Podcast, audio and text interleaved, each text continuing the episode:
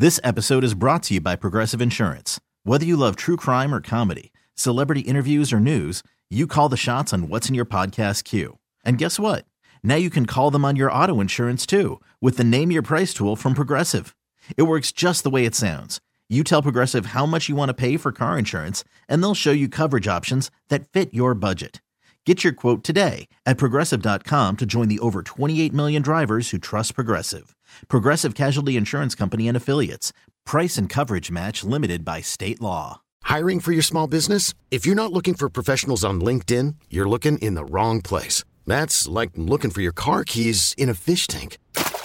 LinkedIn helps you hire professionals you can't find anywhere else, even those who aren't actively searching for a new job but might be open to the perfect role. In a given month, over 70% of LinkedIn users don't even visit other leading job sites. So start looking in the right place. With LinkedIn, you can hire professionals like a professional. Post your free job on linkedin.com slash recommend today.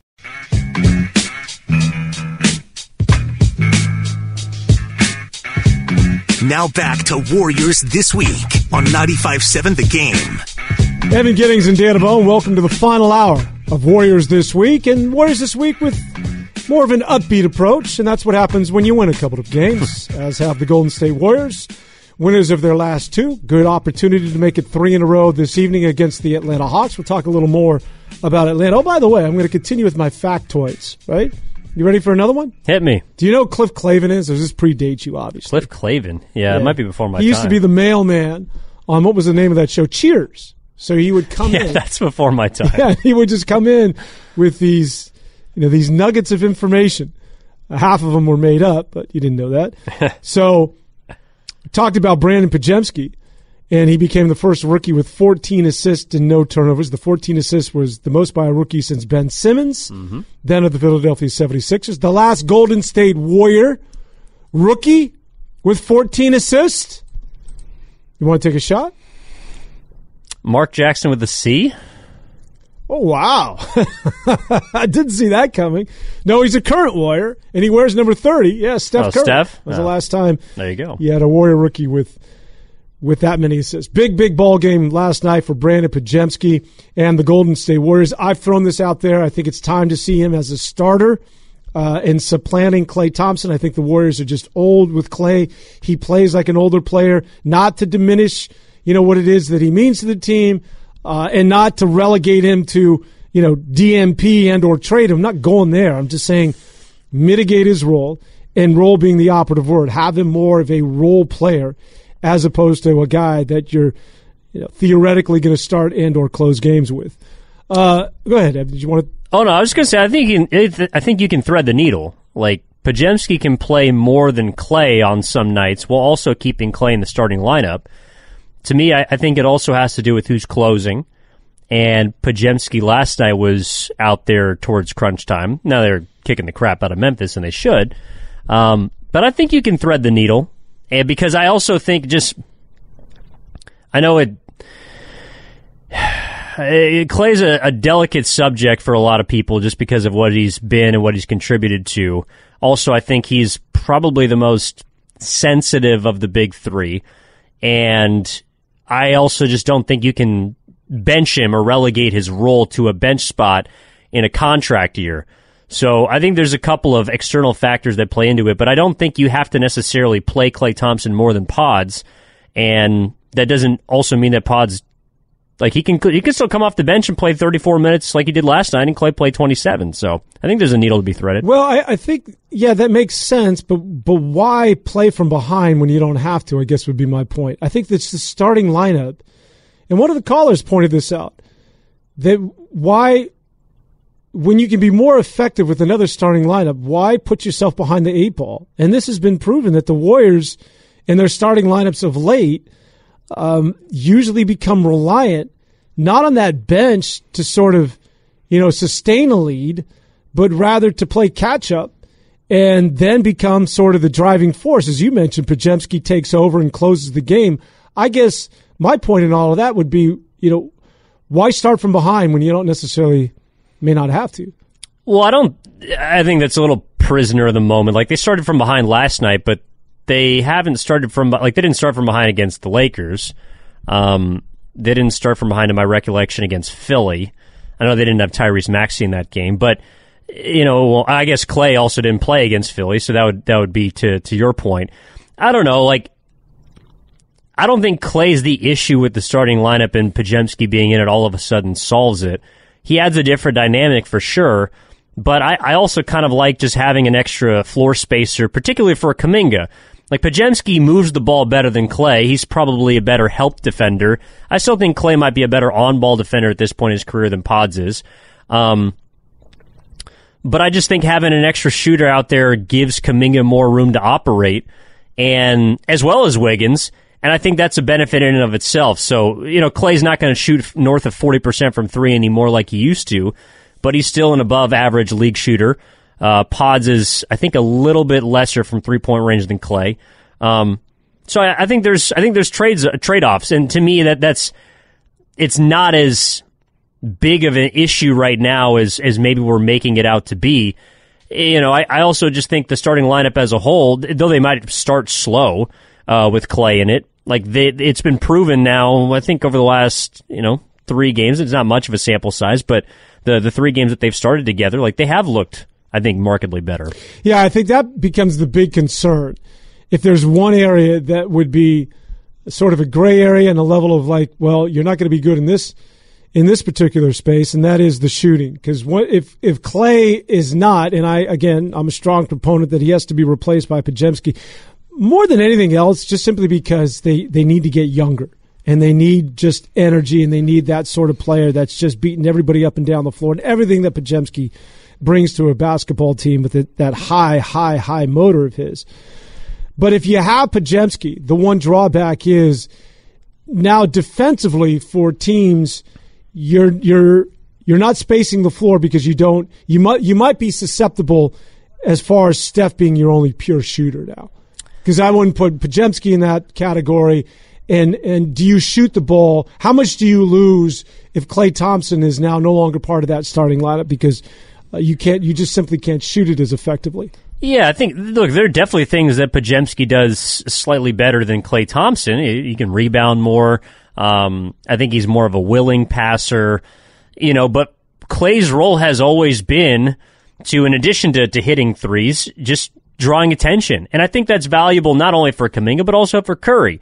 Because as much as I, I think Pods is a, a capable three point shooter, if you just look at the majority of his baskets, they are assisted on. Like he doesn't really create for himself. And not that Klay does either, but I think Klay's a better spot up shooter.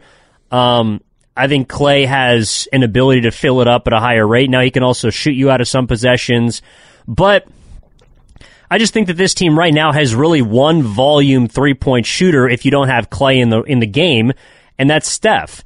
Uh, Kuminga can make threes, but he's not taking eight a game, or I wouldn't want him to take eight a game because he's so good at getting downhill. Wiggins is not taking eight threes a game. Podziemski's not taking eight threes a game.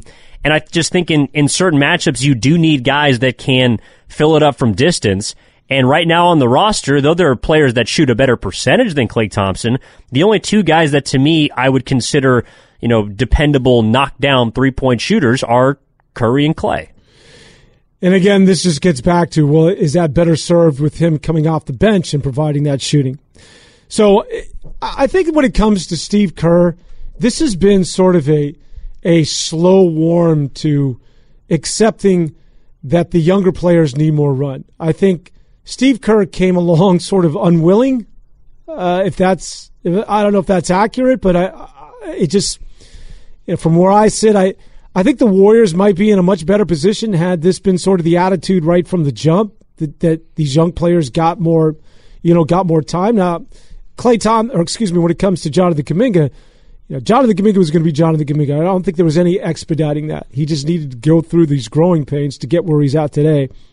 But you just wonder where they would be if, you know, if there was more of this, of the youth movement than – what we saw sort of like just being relied on these older players. And again, I watching the game last night, I get it. Gui Santos makes sense because he's a similar player to that of Dario Saric, who wasn't available. But when I hear Dario isn't going to go, immediately I begin to think and get you know excited because I like to see younger players play that have a level of promise mm-hmm. and guys that are going to be part of your future. To see Trayce Jackson Davis get a chance to now get into the rotation and be maybe the sixth or seventh guy off the bench now that Dario isn't available. But instead, he gets leapfrogged by Gui Santos. And I think, uh, again, I always preface this I hate going after Kerr because I love the guy, but I, I think sometimes you just see this through this lens of, well, this piece fits, all right? I'm out without Chris Paul. That means Cory Joseph has to play. Well, not necessarily if Cory Joseph isn't very good. So I am I'm without Dario Saric. So Gui Santos, who was a similar type player, is on my bench. Well, he has to play because they, you know, it's a similar theoretically as far as spacing the floor. And uh, like sometimes, no, just think a little bit out of the box or beyond that scope, and start Trayce Jackson Davis, or not start, but have Trayce Jackson Davis replace Dario Saric. Like sometimes there's there seems to be a lack of innovation or maybe just creativity as opposed to just sort of sticking to a script that you know this piece fits here and I got to do a core. I, I have to I have to stay within sort of the template that I've built. I also think last night was kind of just matchup based. Like you look at Memphis, they don't really have a true five. I mean, Jaren Jackson, Jackson, is your, yeah. but he kind of plays on the perimeter. Like he he and actually, it was one of the things that really pisses me off but about that him. How like he shoots, he shot nine threes last night. That's that that's but a lot. he shoots threes well statistically. yeah, he's not a you know he he's not a bad three point but, shooter. But once you just to, I'll let you go here, but once you when you say that that bigs primarily that's the way they play these days. Yes, but if you're looking at the way that Dario Saric plays, because we're using him as the example, compared to how TJD plays, they're very different players. Like, I don't ever want really Saric to be the five on the floor. I would prefer him to play alongside Draymond at the five or TJD or even Looney at the five because he's not a great defender. Um, and by the way, it looks like he's also going to be out tonight. Anthony Slater reporting that everyone is a full go that was in Memphis, but Saric is still out with an illness. Moody's return is likely to be Monday. So there's that piece of news. But I think Santos is just like he was a matchup based, eh, like for example tonight with Capela who's more of a, a true five. Like I think we'll we'll see either Looney or TJD, and we might not see as much of Gui Santos. I also think their bench is just kind of thin right now, and Steve Kerr might be looking for an you know a, a spark. Um, those are also players like Santos and Quinones. I think someone brought it up on, on the YouTube chat powered by First NorCal Credit Union. I, I apologize for not remembering. It might have been Uncle Looney, but one of uh, someone pointed out the fact that like they're not really the Lamb and Jerome comps that we were talking about earlier because they played in the Warriors system. Like they've at least been in the G League for a couple of years and understand the way that the Warriors want to play basketball. So I wouldn't consider them guys that you're just throwing in ahead of the young dudes just to throw ahead. Uh, but yeah, I mean, if Gui Santos continues to get extended run, he only got 11 minutes. TJD got nine. Looney got 11. So, you know, I, I think, I think it was kind of a product of just the game itself last night. And if it happens again tonight against Atlanta, uh, number one, if they win by 20 again, I think I'm going to, I'm going to be okay with it. But I I guess I'm less inclined to believe that that's just going to be something that will continue. Well, I just think it bigger picture wise, it just gets back to yeah. I have to cultivate my younger core because I'm going to be reliant and I'm just going to be riding these guys in the future as opposed to Gui Santos. I don't know. I could be mistaken. Maybe Gui Santos does factor into Steve Kerr's future plans when you talk about this team in, you know, next year and, and the years beyond. I, I think Trayce Jackson Davis, just a fresh kid out of Indiana and the promise that he's shown, any opportunity to get him run, I want to see him get burned more so than that of Gui Santos. But what you say makes sense because a lot of this is just matchup based.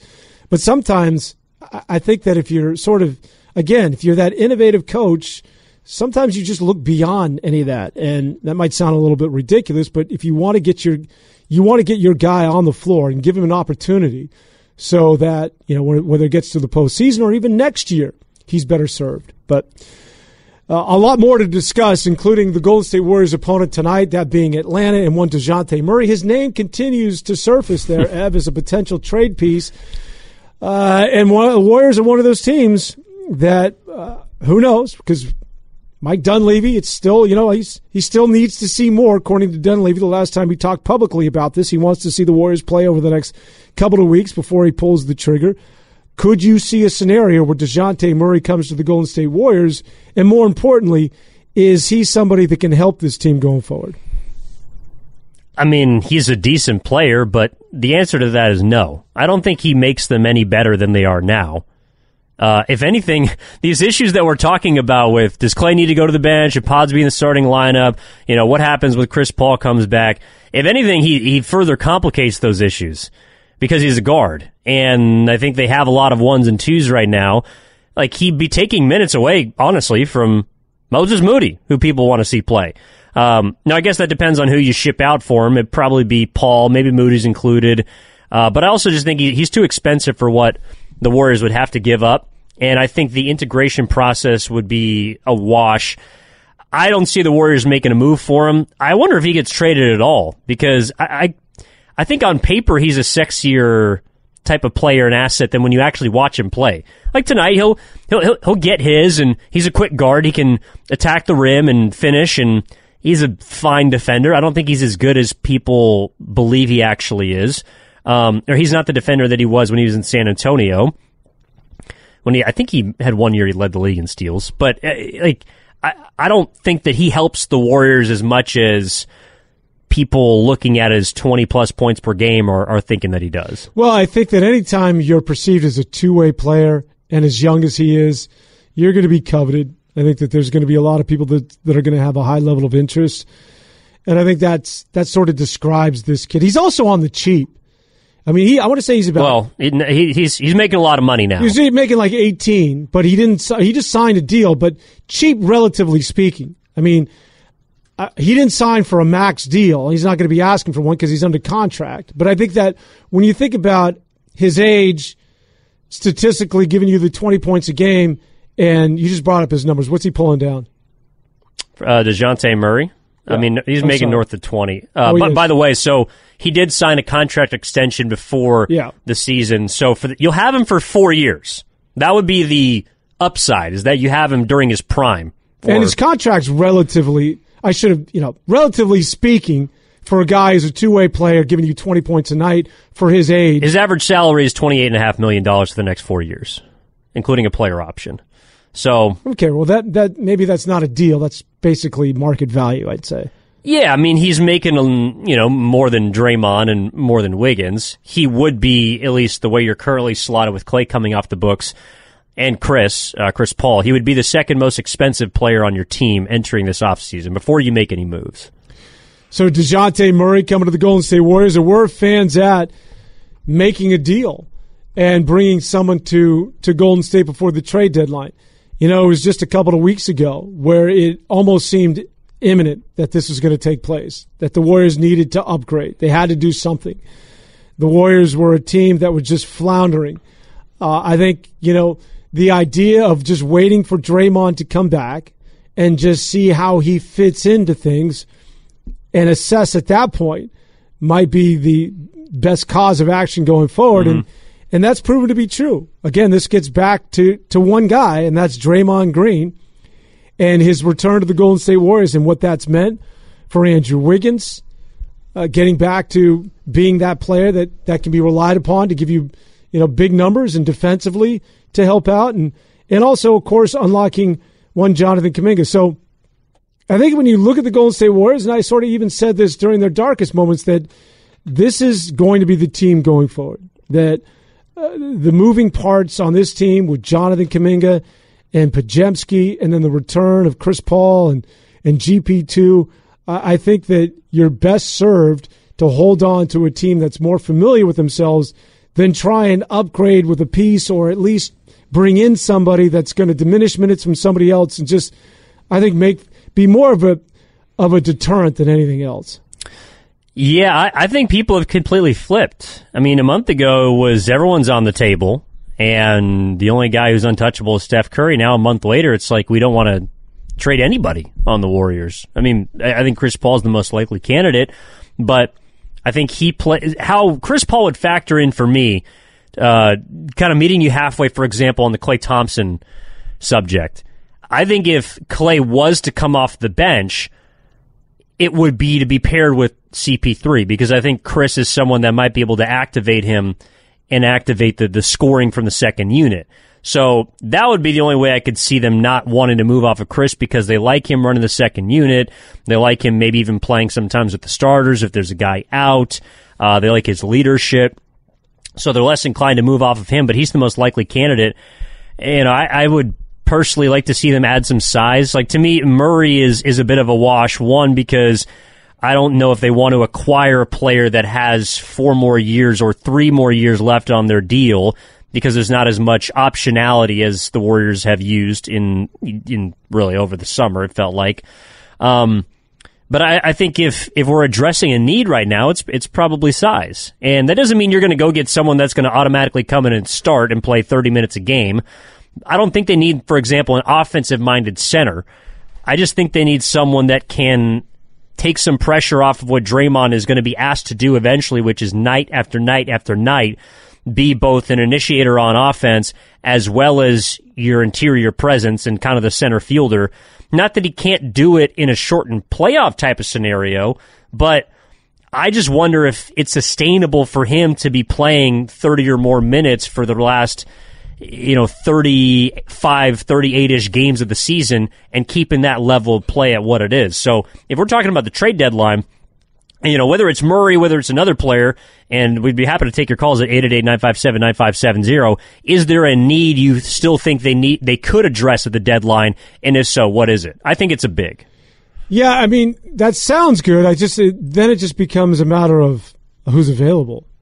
And yeah, you get a big in here that can help you out and, uh, defend the rim and also put pressure on the rim on the other end and put in the dunker spot. But those guys are few and far between, and teams just aren't simply letting those guys unless you want to get a project or a journeyman. Um, those guys are there. I, I don't know at this point if we've come, if we've arrived at the point where Jonathan Kuminga is clearly not for sale. Move on. Uh, if Andrew Wiggins is going to, if you're going to, you know, if Steph had a conversation with Lacob saying, you know, we finally have an identity on this team, and this team is now beginning to make sense. And I, I like the starting five. Let's just let's let's keep Andrew Wiggins. Uh, if you don't have those trade chips, um, and you're just going to move off some, you know, some draft picks and Chris Paul, well, what is it that you're going to bring back becomes the big question. And I would argue that it's it's not worth it because in return you're not going to get that significant. It might be a big, but it's not going to be a significant big. It's not Lauri Markkanen. It's no. not somebody that's going to impact Warrior basketball, which really gets back to because I agree with you. Small ba- small ball is done in my estimation. Like you need to move with the times, and the times right now is that you need you need to be big whether it's a starting center, but that's sort of the winning formula right now. We always know how things are cyclical in basketball. That's where we're at right now. Why I always say that them missing on James Wiseman because they understood the way the game's being played and the fact that James Wiseman didn't work out really set this franchise back. And and Evan, I think that has a lot to do with where they're at right now. And it's not a matter of choice; it's the fact that we have to play small ball because we don't really have any other options. Yeah, hundred percent. And look, I mean, the Warriors dynasty has been built on quote unquote small ball. They haven't really had a traditional five that's played major minutes in big games since Andrew Bogut. Draymond Green's really been the, the key to the the death lineup, so to speak, in, in years past. So it's not that they can't play small, but I just wonder how long if again if you're if your rim protector in that lineup so to speak is Draymond Green. I think he can play for stretches quality and clearly he's playing good basketball right now. He's helping them win games. Um, I just wonder if that's going to be sustainable for someone that's at age 33 going on 34 playing heavy minutes against the, the, the towers that be. So to me, it's not necessarily adding a trade for someone that is going to come in and reorganize the hierarchy.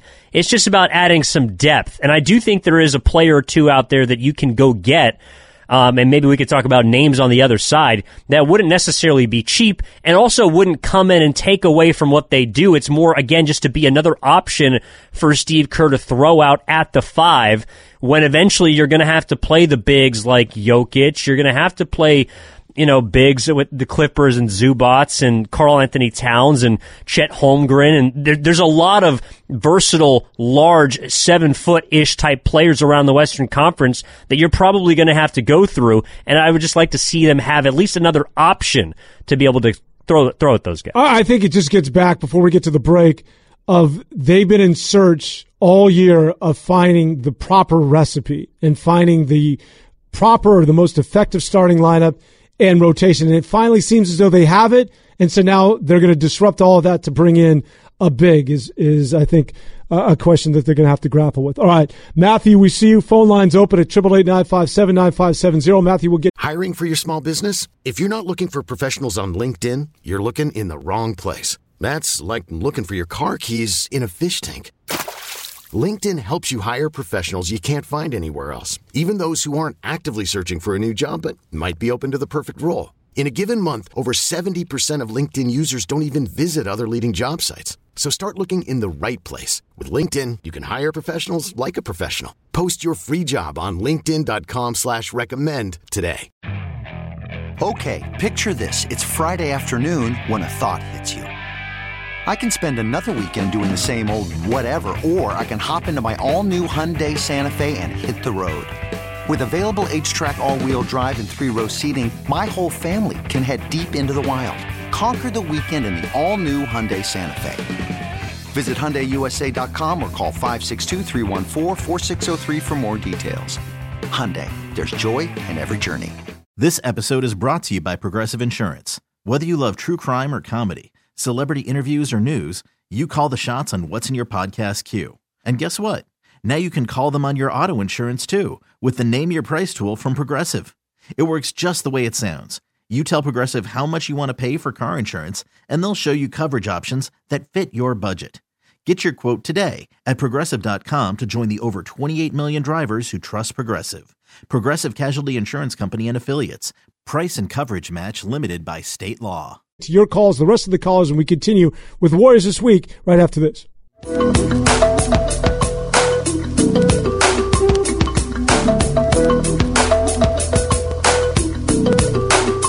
Now back to Warriors This Week on 95.7 The Game. All right, Ed, let's get right into it. We have some phone lines open at 888-957-9570. Evan Giddings and Dan Devone. Warriors this week. Warriors to take on the Atlanta Hawks in game two of a five-game road trip in Atlanta. All the action right here on 95.7 The Game coming up later this afternoon. Matthews in San Francisco, California. Hello, Matthew. Welcome aboard. Hey, guys. Thanks for taking my call. Um, my thought was this: uh, I agree with you that we could use a big man, and a, a name that comes to mind for me is uh, in Chicago. I mean, uh, could we possibly pull a deal and get, or maybe um, Vucevic and Vucevic? Oh. Vucevic, I'm sorry. Um, I just wanted to get your thoughts on a deal like that, and I bring that up because yesterday Draymond had some foul trouble, and uh, you know you're you're right. Um, over uh, the remainder of the season, him at the small ball center, I don't know. He's going to run into nights where he's going to have foul trouble, and we need some depth in that that center spot. And Vucevic, he's a guy we he doesn't need to play um, a lot, maybe uh, 20 minutes a night, but he's solid. I mean, he, he can probably give us a little bit a little bit of presence there. I know he's got some defensive flaws, but I think he may be a good pickup for us. I'll, I'll take uh, my, my, my, your thoughts off the air. Well, I would agree with you. Uh, Vucevic is would be a huge addition for the Golden State Warriors, and I'm a big fan of Caruso. I think one of the Warriors' biggest mistakes, and Jeanie Buss showing her level of incompetence, was getting rid of Caruso a couple of years back because that's a that's how you. I, I always maintain you win with guys like Caruso. He's got a little Podziemski in him. He's although he's a taller, different sort of player, but can shoot, plays defense always you always want guys like him. He's sort of a poor man's Jrue Holiday, if you will. Not nearly as good as Jrue Holiday, so relax. But uh, and Vucevic is a, a quality center. He's one of those centers that I talked about that just simply aren't going to be available. You can get him, but then again, you know you've got to once again dangle Jonathan Kuminga. Uh, as a trade piece. I mean, do you really want to do that? So Vucevic would be an upgrade. I just don't think he's available for what it is that the Warriors are willing to trade. No, and, and here's what I'm talking about. And look, they, they might have the answer on the roster, the, the guy that you like in Trayce Jackson Davis. Uh, I think it's a lot to ask of a rookie potentially, and we're getting ahead of ourselves, but you know, in a, in a play-in playoff scenario against other veteran bigs to ask him to to bear the brunt of that to me, I don't want to play. Why I would say no to Vucevic, even if you could get him for a, a lower prices, I would prefer the Warriors address a need that doesn't involve them getting guys that reorganize the shot hierarchy. Like they're already going through that as as we speak right now because it looks like obviously Curry's your number one. I think Kuminga has arrived as your your number two, or if Steph's not on the floor, your number one offensive option because he also has grown in the facilitating category, being, being willing to move the ball. And then thirdly, you know, some nights it's Klay, some nights it's Wiggins, some nights, heck, it could be Pods. Um, but I don't want Vucevic or a player like Vucevic who's taken 15 to 20 shots a game to come in and just all of a sudden eat offensive possessions away from the other players that the Warriors currently have.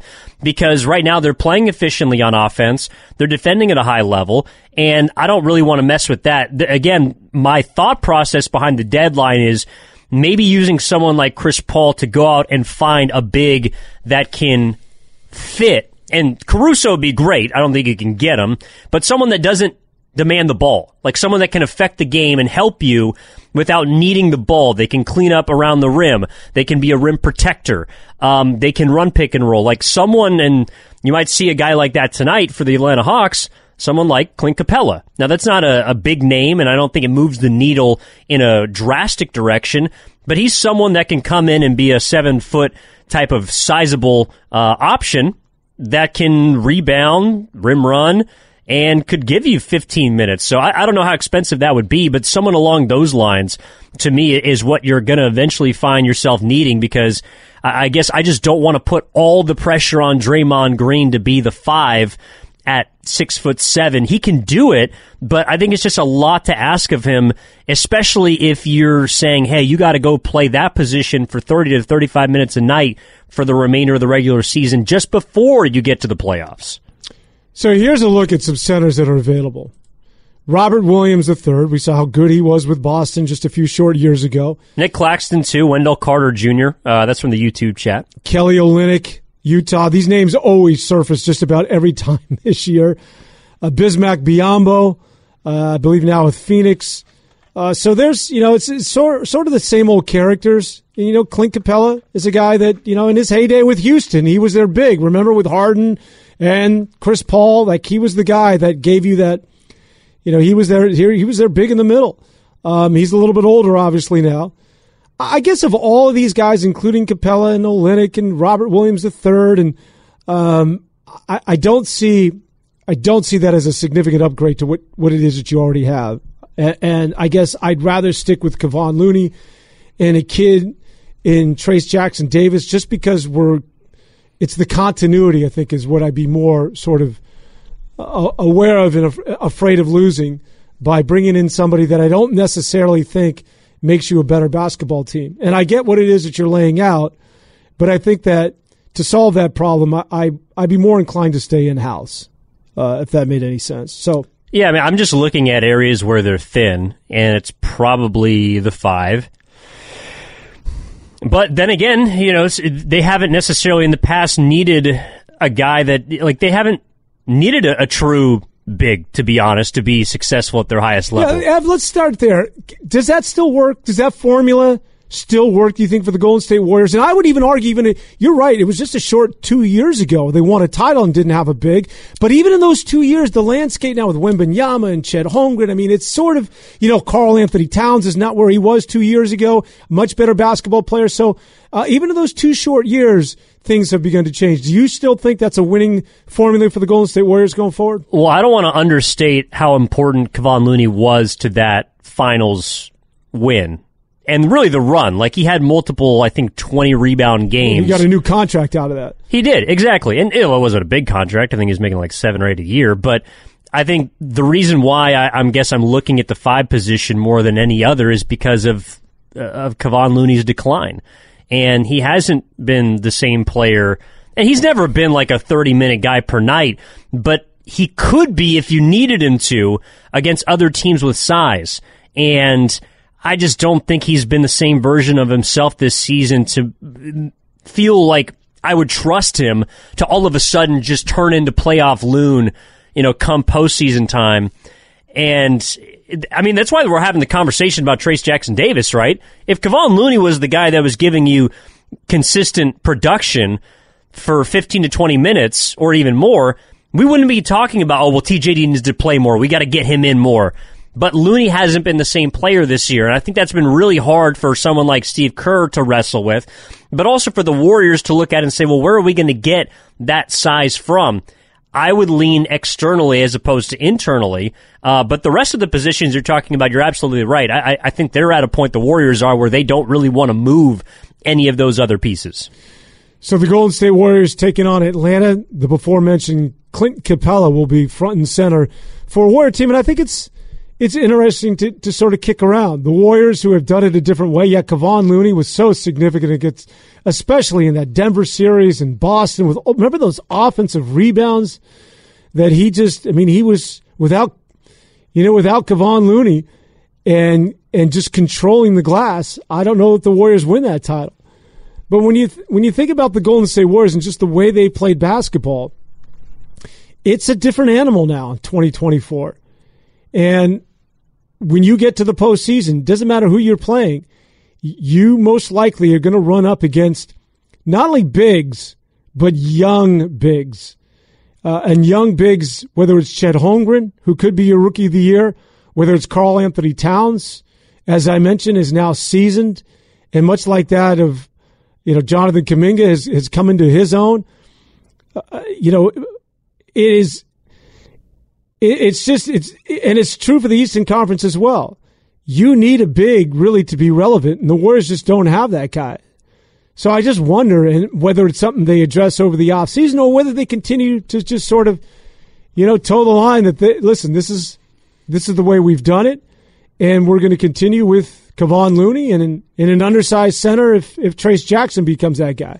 And I think also they are maybe in a position where they want to let this thing play out because you do have some options in the offseason to free up money.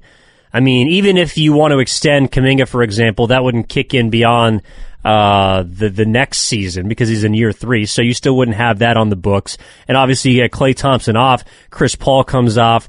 Do you want to bring back those two players? One of those two players? Neither of those players? Those are options for the Warriors. So Operation Get Under the Second Apron is is certainly feasible, even if you do nothing at the trade deadline. Um, I think a lot of people have come back to just wanting to see how good this team, as currently constructed, can be. I just think that we're eventually going to get to a point down the line where some of the flaws that have been lingering throughout the year uh, come to the forefront. And as much as I, I love the fact that this starting lineup now has showcased their wings, and Draymond, I think, has been a big reason for that. And I, I think I said earlier they're playing a high level of defense. They're playing a higher level of defense with Draymond as opposed to not. I mean, they're a, I think, a little bit above average defensively since he's returned, as opposed to being like 30th in the league when he's been out. So that makes a difference. And then Kuminga emerging as as an offensive force and as, as a consistent threat, I think does wonders for this offense. Along with Steph not having to bear the brunts of the load each and every night. So if he does go for 30, you're probably going to be able to win that game. If he doesn't, now maybe you still have a chance to win that game because of how consistent Jonathan Kuminga's been. So, you know, I, I I am kind of feeling like it's interesting. We, t- we talked about this last week. Like, are the Warriors going to make a move? Well, last year I didn't think they were, and they ended up making a move. This year I felt like a week or two ago that they were going to make a move, and now it doesn't look like they are the trade deadline. And I wonder how the fans feel. Speaking of the fans, let's open them up at 888-957-9570. We kick things off to Berkeley. We go, and let's meet Rafi. Rafi, what's on your mind? Morning, guys. How you doing? Well, thank you. Right on. You know, here's my take with the whole Warriors and big man kind of thing. I actually, I, I kind of, I kind of think the narrative that you guys are talking about is is a little off base, and here's why. In the sense that, you know, for the Warriors, I think they're for their kind of like dynastic run, they always had a big man, and it wasn't just Bogut. It, there was Bogut. Um, there was David West. There was Anderson Varejao. There was um, Pachulia, the guy who the, the guy who knocked out Kawhi, whose name I'm blanking on right now. Pachulia. Um, Pachulia, yeah, exactly. So they always had a big guy, and they went to the death lineup. They went small as their alternative look for short bursts of time, and so they always had someone who was a strong defensive presence, who could, who actually did in a lot of ways. All their big men were passing big men. They could pass from the top of the key in Steve Kerr's offense, and they provided some physicality. And, you know, obviously Loon kind of came, grew and came into that role as well. But that was kind of this descent into, I, I think, Steve Kerr kind of getting a little, um, he got, he put, I think he had tunnel vision in terms of the small and felt like he could increasingly go small kind of all the time. And then it became their only identity. I think the Warriors used to actually have multiple identities with a bunch of, I mean, for some of those years, they had three big boys on the roster. You know, David West, Pachulia, they were on the roster at the same time. They they had these guys that they could rotate in, get physical, foul, you know, play that offensive and defensive role. Uh, Bogut was a great defensive player, you know, and I think we've lost sight of what they did in that run. And so I do think that I don't think there's anyone anything they can do about it now, but you know, Capela, wonderful, he's small, you know, and I, I just think that they kind of like are, are reaping what they've sown by a certain kind of tunnel vision and kind of obsession with that small ball lineup. Rafi, well said. Yeah, and I think when we talk about the Warriors have always been small, we have a tendency to overlook and forget what it is that Rafi just laid out. That I really think this dynastic run started with the addition of Andrew Bogut. They never had a serviceable big like him who could protect the rim and then pass out of that pick and roll like he was able to. And then whether it was Festus Ezeli, who was sort of his his backup, the Warriors would always replenish and make sure that although the faces changed, that they had somebody occupying that five spot. I guess my point being is that when you look at basketball in 2024, it's not so much that you have a role player like that of an Andrew Bogut or Festus Ezeli or a West or Pachulia or whomever.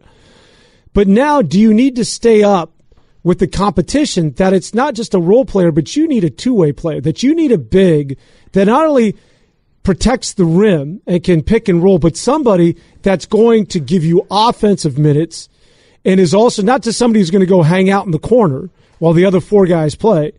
But in order to match wits with other teams in the NBA, are we at a point now that you need a big that not only protects the rim, but can attack the rim on the other end as well? I mean, I, I agree, but th- this is the thing, and, and Rafi's correct. Yes, they had different uh, versions of bigs, but those weren't they were nice additions and they were they were easy to I think they were for example like David West and Varejao and Pachulia. I don't think those guys played heavy minutes though is the thing. And I don't think right now Kevon Looney nor Trayce Jackson Davis play heavy minutes. Like Kevon averages about 19 or 20 a game or has so far this year. TJD averages about 14 minutes a game when he plays. Um, but again like they won those titles outside of the 15 one because you were versatile and you were versatile specifically at the forward positions. You know, not just Durant, not just Draymond, but also Iguodala and Klay was a lot different of a player. Um, he could play up at the two. He could play at the three. Like, the, the reason why I, I feel like they need added depth at, at the five spot is is just because I, I guess I don't I don't trust Looney and, and TJD to be those guys the way that he's talking about Rafi's talking about David West or Anderson Varejao or Zaza Pachulia, less Varejao, more Pachulia, who started a lot of games and then wouldn't finish games.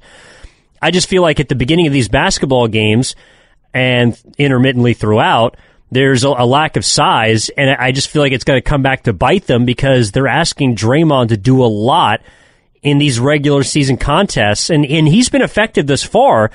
But I also think it's because he's played half the games. Like Draymond Green and his legs are fresher right now because he hasn't had to play that much. And the moment he came back for very unfortunate and tragic reasons, they got a break. And so the Warriors themselves, the older players do have fresher legs. I think that might be something that catches up with them after the All-Star break. And so I would like to see them add some depth and maybe I mean Capela's a name. It doesn't necessarily have to be him, but just someone that can take some and, and relieve some pressure off the back line of a of a pretty depleted, you know, four or five position. And that's that's really where I would like to see them at. It's not so much about someone who can come in and just immediately start and take over and play 25 minutes a night. It's someone who can add depth because I just feel like at some point that their older players are going to have those heavier legs. All right, let's get back out to the phone lines. By the way, Comcast text line, like Jimmy Jacket. The street continues 510. I love you. Daryl's hanging out in Pleasanton. Daryl, welcome to the big program. Hi, uh, first time caller here. Love the show. You hear me? We got you. Okay. Yeah, I heard somebody mention Clint Capela the other day. How? I mean, the other call. How tall is he? Is uh 6'10", 240. you know, he plays taller than that. He, he plays rim protection better than most, so I wouldn't mind him either. But uh, let me throw a couple other names at you. Uh, how about uh, Claxton? Yeah, we talked about and him. then also, and then also Kessler over there at uh, Utah. Yeah, I don't think he's I would, available. I would love Walker Yeah, Kessler. He ain't, he ain't coming. He's in his second year. We could have drafted him, but we don't want to go down that road. Hello, Bob Myers, but go ahead. Yeah, oh, yeah, yeah, and then Jarrett Allen, of course, but that's on my wish list, on the top of my wish list. I'll tell you what about uh, about uh, Jackson Davis. He, he's really his dad. He's really a power forward, right? He, He- doesn't shoot from the outside. And Um, he's a classic rebounder, and you can play him in the dunker spot. But I see him missing and leaving the ball at the cup because he's being contested so much because he's not he's tall, but he's not tall enough. Uh, well, tell me I'm wrong, but that's kind of what I see. Yeah, you sort of cut out there. Uh, I, I don't know if you heard his question. entirely. Yeah, I mean, I, I think TJD in, in today's game is is more of a five. I get he was Yeah. he was comparing him to his dad Dale Davis, and who is yeah, I guess more of a power back forward, with but that the was Indiana also Pacers twenty years ago. Yeah, yeah. No, I, I think he's he he can play the five and the four. That's sort of the definition of the position. One of the reasons why I'm big on Trayce Jackson Davis, and this gets back to Podziemski replacing Klay Thompson as a starter, is because I think the Warriors are an old basketball team, still effective, but nevertheless, you can't. You know, Father Time is undefeated. We know this. And you look at the numbers, and these guys are now in their mid 30s, which is old for professional sports. I know certainly that you know Steph Curry is the outlier, but this this applies to Podziemski as well as Trayce Jackson Davis, is that their youth and their athleticism and their energy becomes so evident when you compare and contrast. You know what I suggest everyone do if you get an opportunity? Just get on YouTube and pop in Klay Thompson when he went for 37 and a quarter, or just pop in Steph back in the day. and while Steph's numbers are similar, right now, but just look at how young and how fast and how mobile and just what they did besides scoring the basketball. Just simply how a lot of their shot creation and a lot of their points were just why they beat guys up the floor. The, the youth on those guys becomes so apparent when you just look at them when they were in their late twenties. And so that's why I think Trayce Jackson Davis, him playing more on an old team, you can see when he helps. And I always get back to that Boston Celtic game, going back more than a month and a half ago in that nationally televised game where he came out of nowhere and helped defense and Jaylen Brown had a clear path to the hoop and went for a dunk. And Tr- Trayce Jackson Davis on rotation help came from nowhere and blocked his shot. You just haven't seen that at the rim I don't know the last time I witnessed that was somebody a big that had that sort of athleticism. So you get that tease and you're like, let's, let's work on that. Let's develop that. That's exciting. And that's something that you just don't see with the Golden State Warriors. That blend of a youth and big, and you have it with Trayce Jackson Davis. And so just sort of, you know, when it comes to Podziemski as well, it's not necessarily, well, what position? And it's just simply because a, a need. It's because of their youth. It becomes simply they, the Warriors become more young and athletic. And again, to me, in order for them to be successful this year, it's going to be a blend of the two. That being the youth, the guy on the experience, and this this youthful sort of untapped energy with the likes of Podziemski and Trayce Jackson Davis and Moses Moody and obviously Jonathan Kuminga. Yeah, and I think that's a great place to, to kind of wind down Warriors this week with as, as we head towards 12 is the fact that, yes, we spent a lot of time talking about the bigs, and I can believe that they need some more depth. And, you know, I don't know, some people think they need a true five or an offensive minded center. All that stuff is well and good. They're going to win because of how well Steph, Dre, Kuminga, Wiggins, Klay to some extent, Podziemski, Chris Paul. Like they're going to win because of their big boys. They're beca- they're going to win because their best players play at the level that they've played at, these last three games since Steve Kerr has switched the starting lineup. And it's why I'm looking forward to watching the game at 4:30 or catching it right here on 95.7 The Game is because I want to see if this starting lineup does have staying power and the commitment that Steve Kerr is talking about to it remains and how they are able to turn that ideally into wins against teams I believe they should beat like the Atlanta Hawks, like teams on Monday in the Brooklyn Nets that I believe they should beat that they already have beaten this season. So if the starting lineup doesn't turn these results into W's, well, it doesn't matter who is playing at the five. It doesn't matter who, you know, if TJD is getting 15 or 20 minutes or less.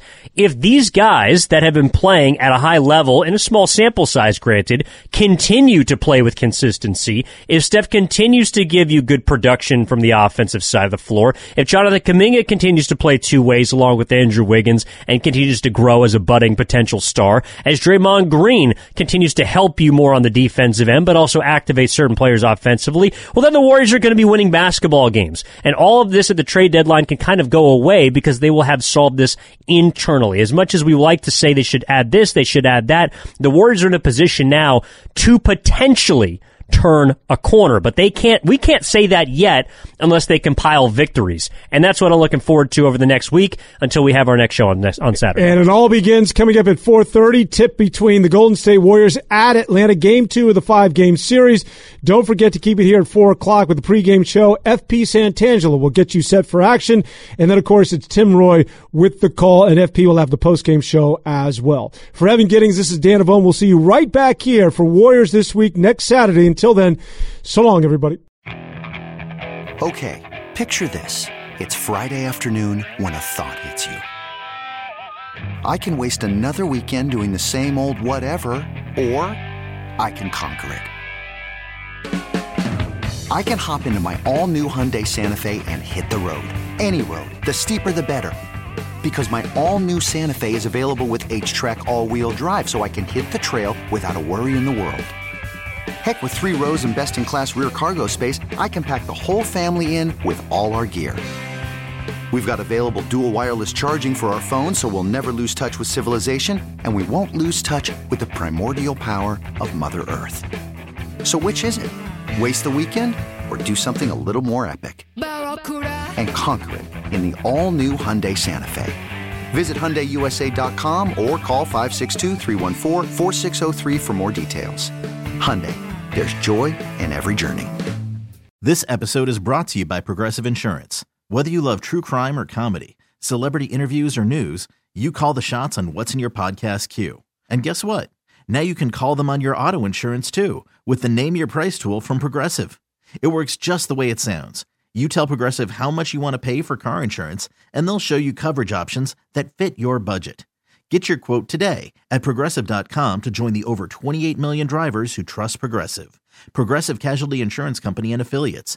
Price and coverage match limited by state law. We really need new phones. T Mobile will cover the cost of four amazing new iPhone 15s, and each line is only $25 a month. New iPhone 15s?